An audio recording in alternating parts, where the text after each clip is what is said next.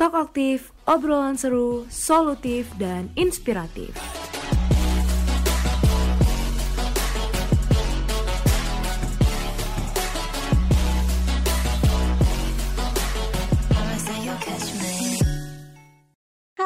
Selamat pagi, selamat siang, selamat sore, dan selamat malam untuk seluruh pendengar setia Talk Aktif. Gimana nih kabar dari teman-teman semuanya? Aku harap kalian sehat selalu ya. Udah masuk akhir bulan, identik banget nih, terutama untuk teman-teman KM FEBUB yang lagi hektik-hektiknya sama program kerja. Sesuai judulnya, kali ini Talk Aktif bakal bawain tema Proker Burnout bersama narasumber yang keren abis dan pasti kalian gak asing sih kalau dengar namanya.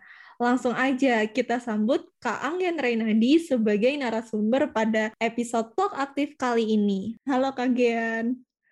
Halo, halo ya. Iya, nah ini sebelum mulai nih, kan bicara tentang burnout nih, kan pasti kayak orang-orang kalau misalnya dengar burnout tuh kayak udah yang udah muncak banget gitu ya.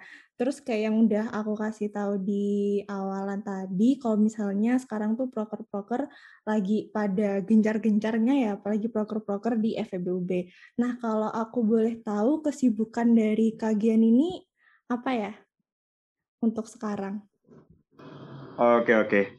Mungkin kalau kesibukan dari aku sekarang sih sebenarnya masih prokeran juga ya. Jadi aku sekarang uh, lengkap sih. Sekarang aku ada yang jadi staff di organi di proker organisasiku, terus lagi jadi kodif juga di osjur interaksi akuntansi. Terus juga sekarang lagi jadi SC juga juga sih di PKK. Dan selain itu aku juga ya kayak biasa sih ada kuliah-kuliah. Terus sekarang juga lagi ikut beberapa program internship. Gitu sih. Jadi emang lagi sibuk juga gitu. Itu sih Alia.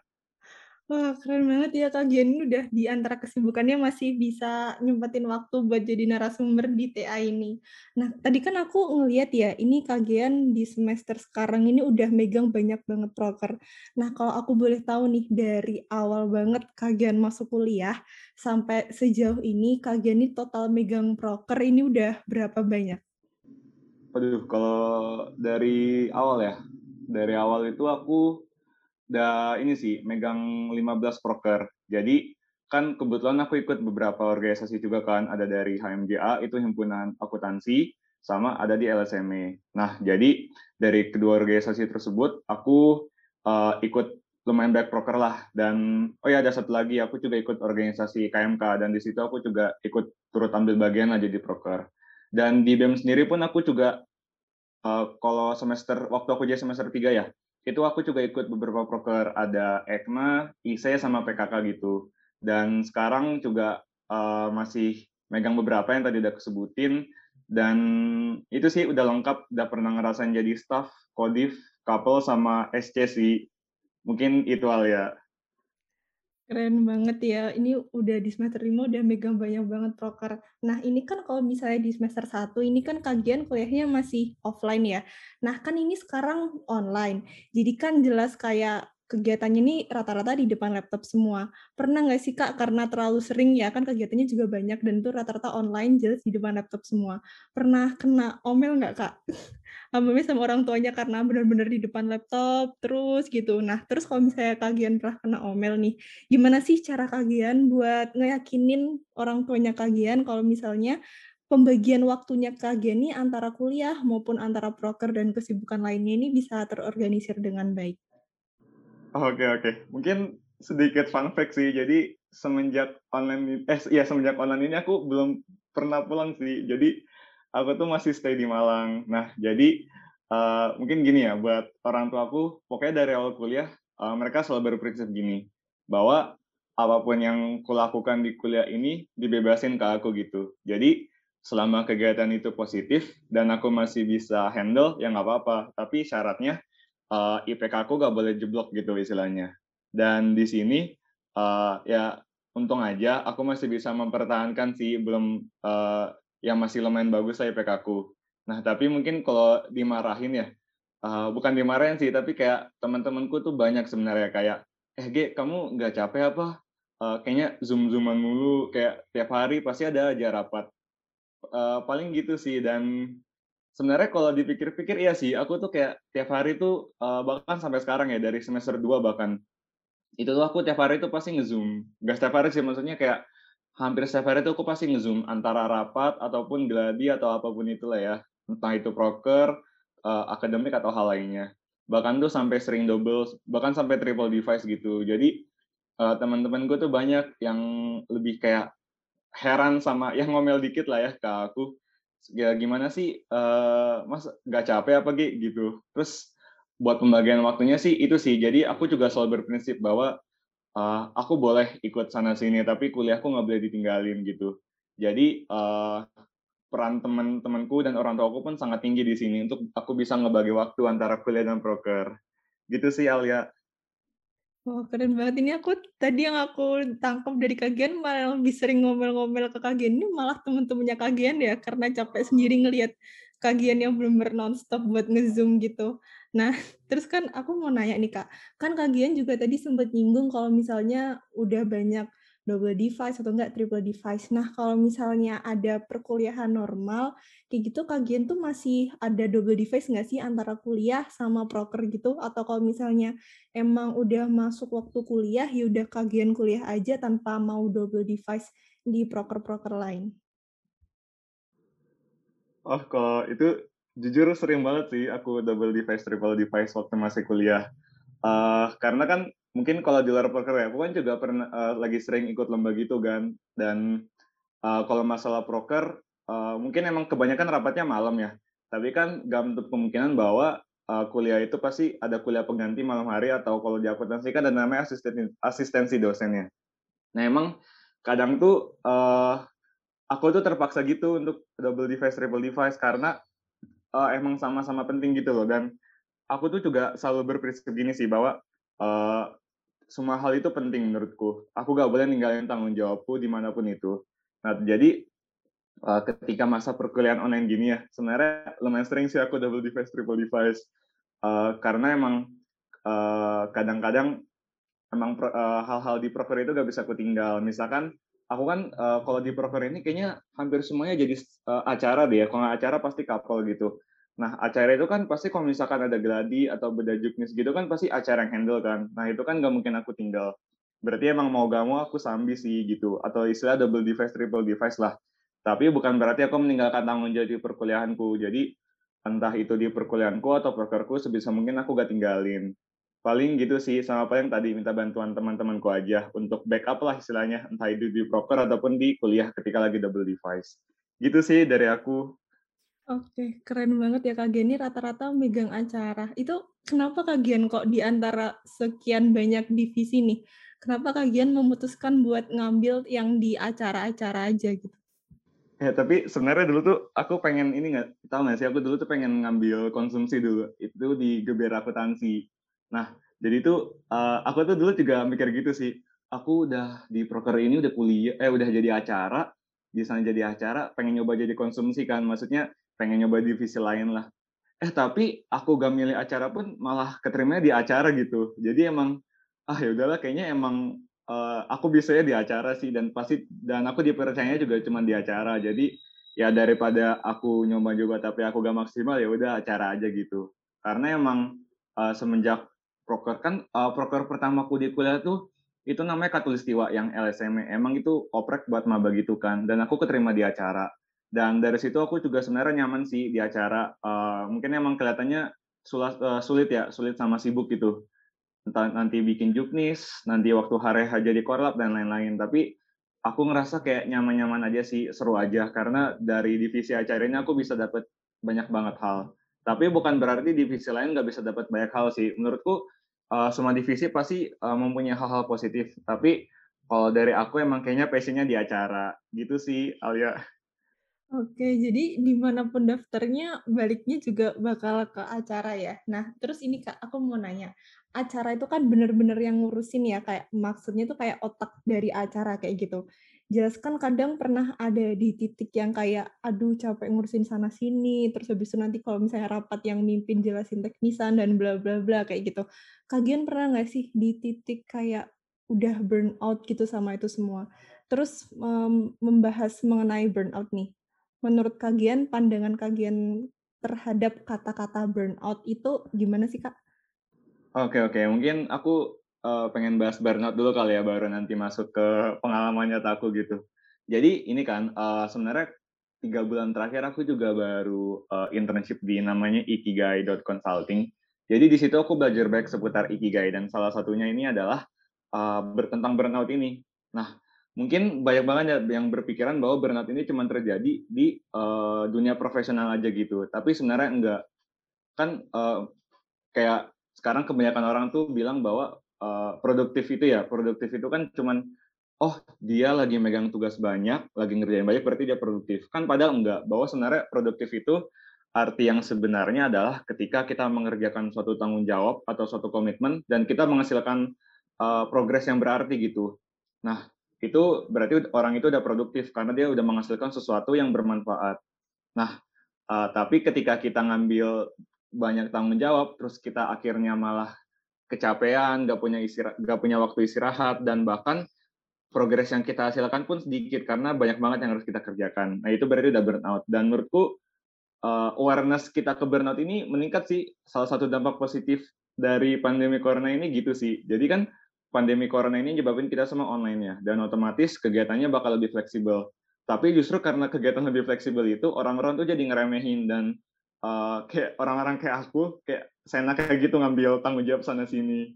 Dan untung aja sih aku masih bisa survive, tapi kan nggak semua orang uh, bisa gitu karena punya kapasitasnya masing-masing.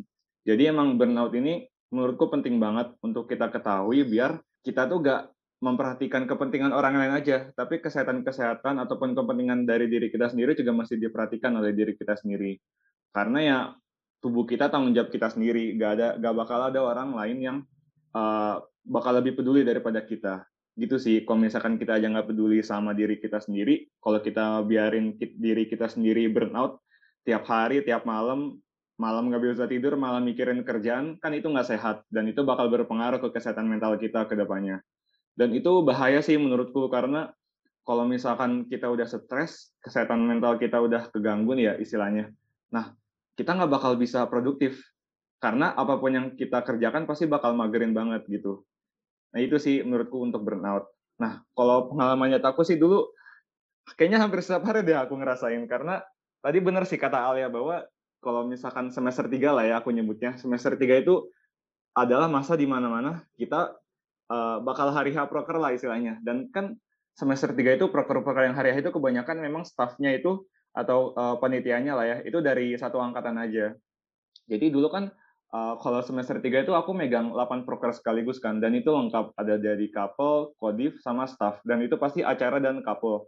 Jadi itu aku benar-benar stres sih, karena kayak aku selesai juknis satu, eh mesti ngerjain juknis lain. Aku nyelesain rundown ini, eh ada tanggungan lain. Dan itu benar-benar melelahkan secara fisik dan mental sih. Bahkan sampai aku di titik tuh eh aku pernah di titik aku bener-bener gak bisa gerak di kasurku tuh. Terus bener-bener ngeluh. Aku kayak aduh ngapain sih aku ngambil sebanyak ini?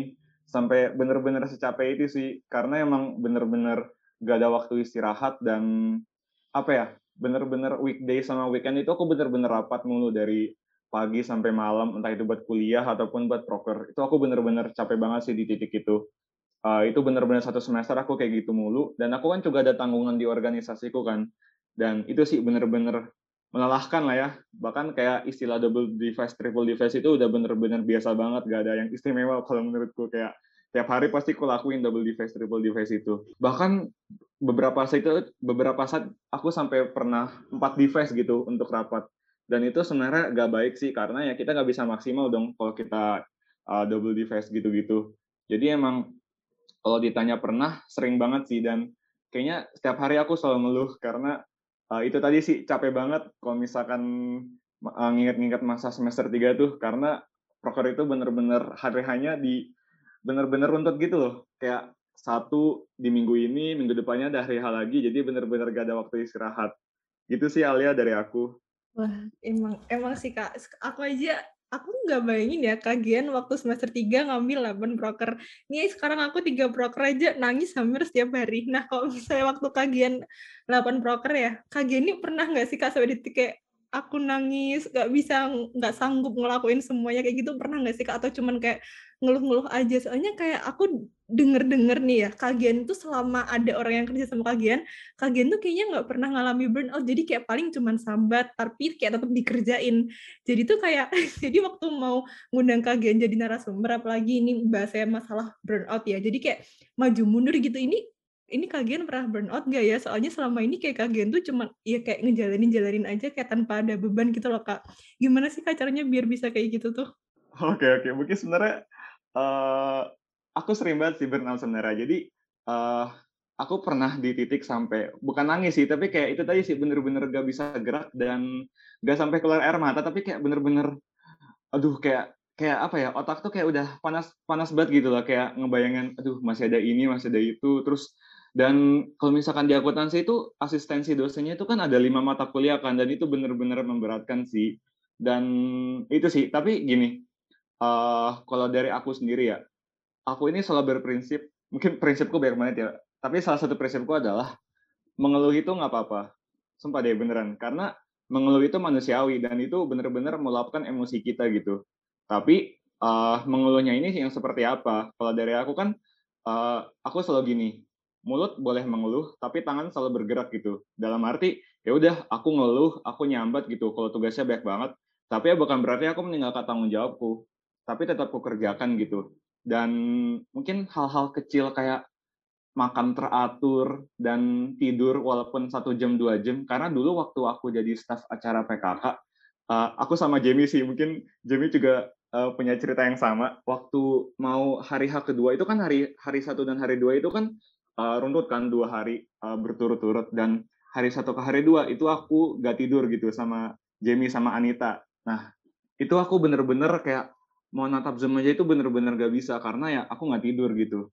Jadi dari situ aku gak pernah lagi uh, maksain diriku untuk begadang gitu. Seminimal minimal aku selalu tidur satu jam gitu sebelum aku melaksanakan proker di pagi hari.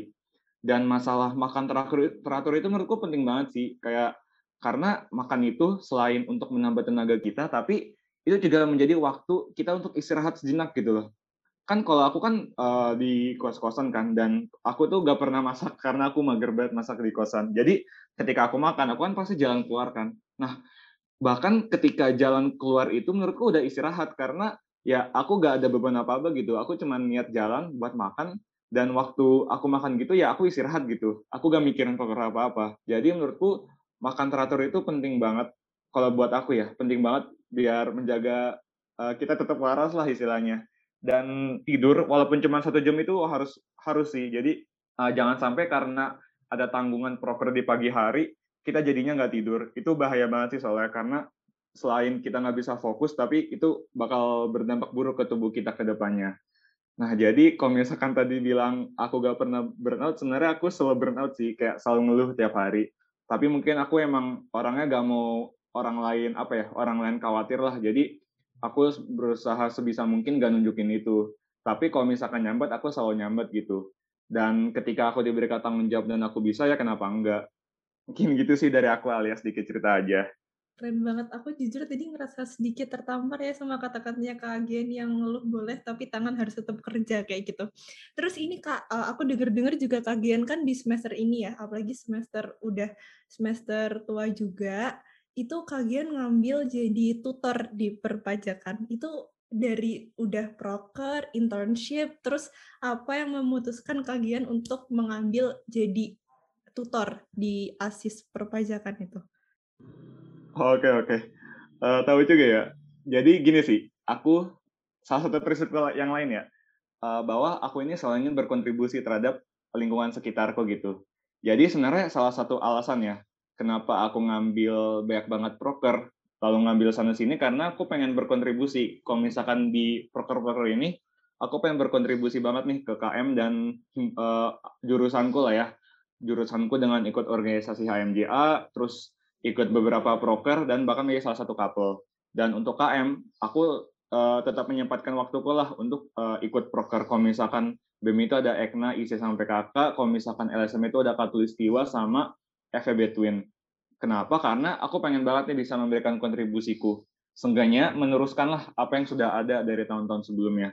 Jadi aku nggak pengen uh, apa ya KM FEBUB ini nggak ada penerus dan akhirnya aku di situ turut apa ya turut sadar lah bahwa aku harus bisa berkontribusi dan di situ pun aku dapat banyak banget pelajaran kalau misalkan dari Ekna aku dapat cara mengapresiasi uh, peng, apa ya perjuangan yang telah dilakukan oleh orang selama satu tahun lalu kalau di IC aku belajar banget banyak banget seputar beasiswa kalau PKK aku belajar banyak banget seputar mengendalikan publik dan banyak banget lah pokoknya aku dapetin.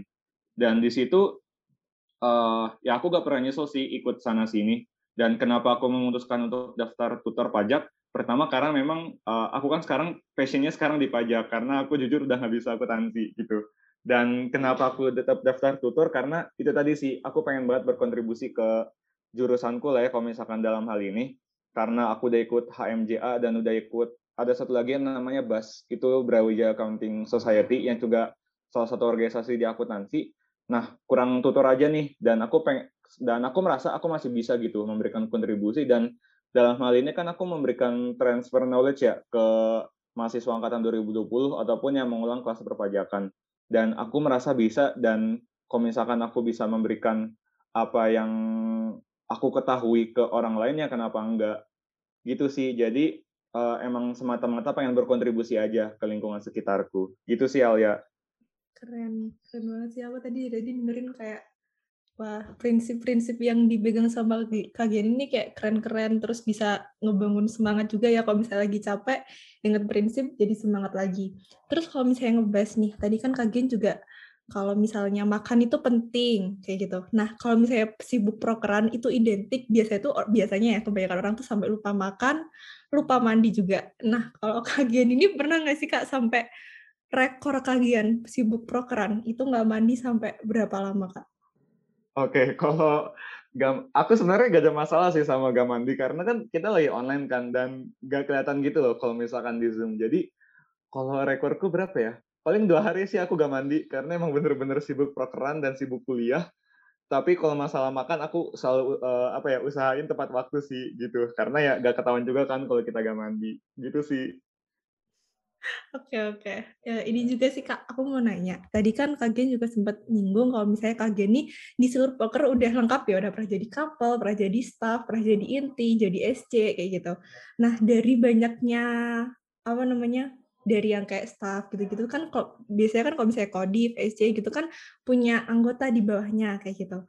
Nah, kalian ini pernah nggak sih ng ngalamin di saat kalian jadi Kodif ada staffnya kalian tuh yang lagi ngalamin burnout dan tiba-tiba hilang. Biasanya kan orang yang kayak ngalami burnout gitu kan biasanya kayak lagi kerja tiba-tiba hilang kayak gitu. Nah, kalian tuh pernah nggak sih dapat staff yang tiba-tiba ngalamin burnout terus hilang kayak gitu? Oke oke. Mungkin uh, pernah sih dulu waktu aku jadi couple di Katulistiwa itu grand porkernya LSME. Dan di situ kan emang jujur berat banget sih jadi bagian dari Katulistiwa itu dalam artian kan itu bikin lomba nasional ya kayak EBPC lah dan itu bener-bener menjaga nama baik FEB kan jadi emang pressure-nya gede dan tanggungannya gede banget gitu loh entah dalam mencari dana dan lain-lain. Nah di situ adalah beberapa staffku yang hilang lah istilahnya gitu, yang entah karena kecapean atau gimana, dia akhirnya kecap eh, hilang uh, gitu. Dan salah satu hal yang uh, aku usahakan adalah melakukan pendekatan personal sih ke dia, entah melalui PC atau kalau misalkan di, bisa ditelepon aku selalu telepon gitu. Nah jadi uh, aku karena tahu rasanya burnout ini gimana, aku gak pengen gitu uh, anak-anakku lah ya istilahnya entah ketika aku menjadi SC, couple atau apa pun itu merasakan burnout seperti itu. Jadi ketika ada yang merasakan seperti itu ya udah aku kasih waktu istirahat aja. Karena itu tadi tiap orang memiliki kapasitasnya masing-masing dan kita nggak bisa maksain apa yang kita bisa ke orang lain karena tiap orang pasti punya kemampuannya masing-masing dan bukan karena di sini aku bisa ngambil sekian back broker bukan berarti aku lebih hebat dari yang lain kan enggak bisa karena kalau misalnya kita bicara kuantitas broker pun pasti adalah yang lebih banyak di angkatan uh, aku ataupun di bawahku. Uh, kalau misalkan bicara aku hebat pasti ada yang lebih hebat juga gitu. Jadi aku selalu berusaha uh, entah di organisasi, staff-staffku biar mereka tuh nyaman gitu untuk bekerja. Gak ada tanggungan-tanggungan yang terlalu berat. Dan salah satu hal preventif yang aku lakukan adalah aku sebisa mungkin gak membuat rapat yang gak perlu sih.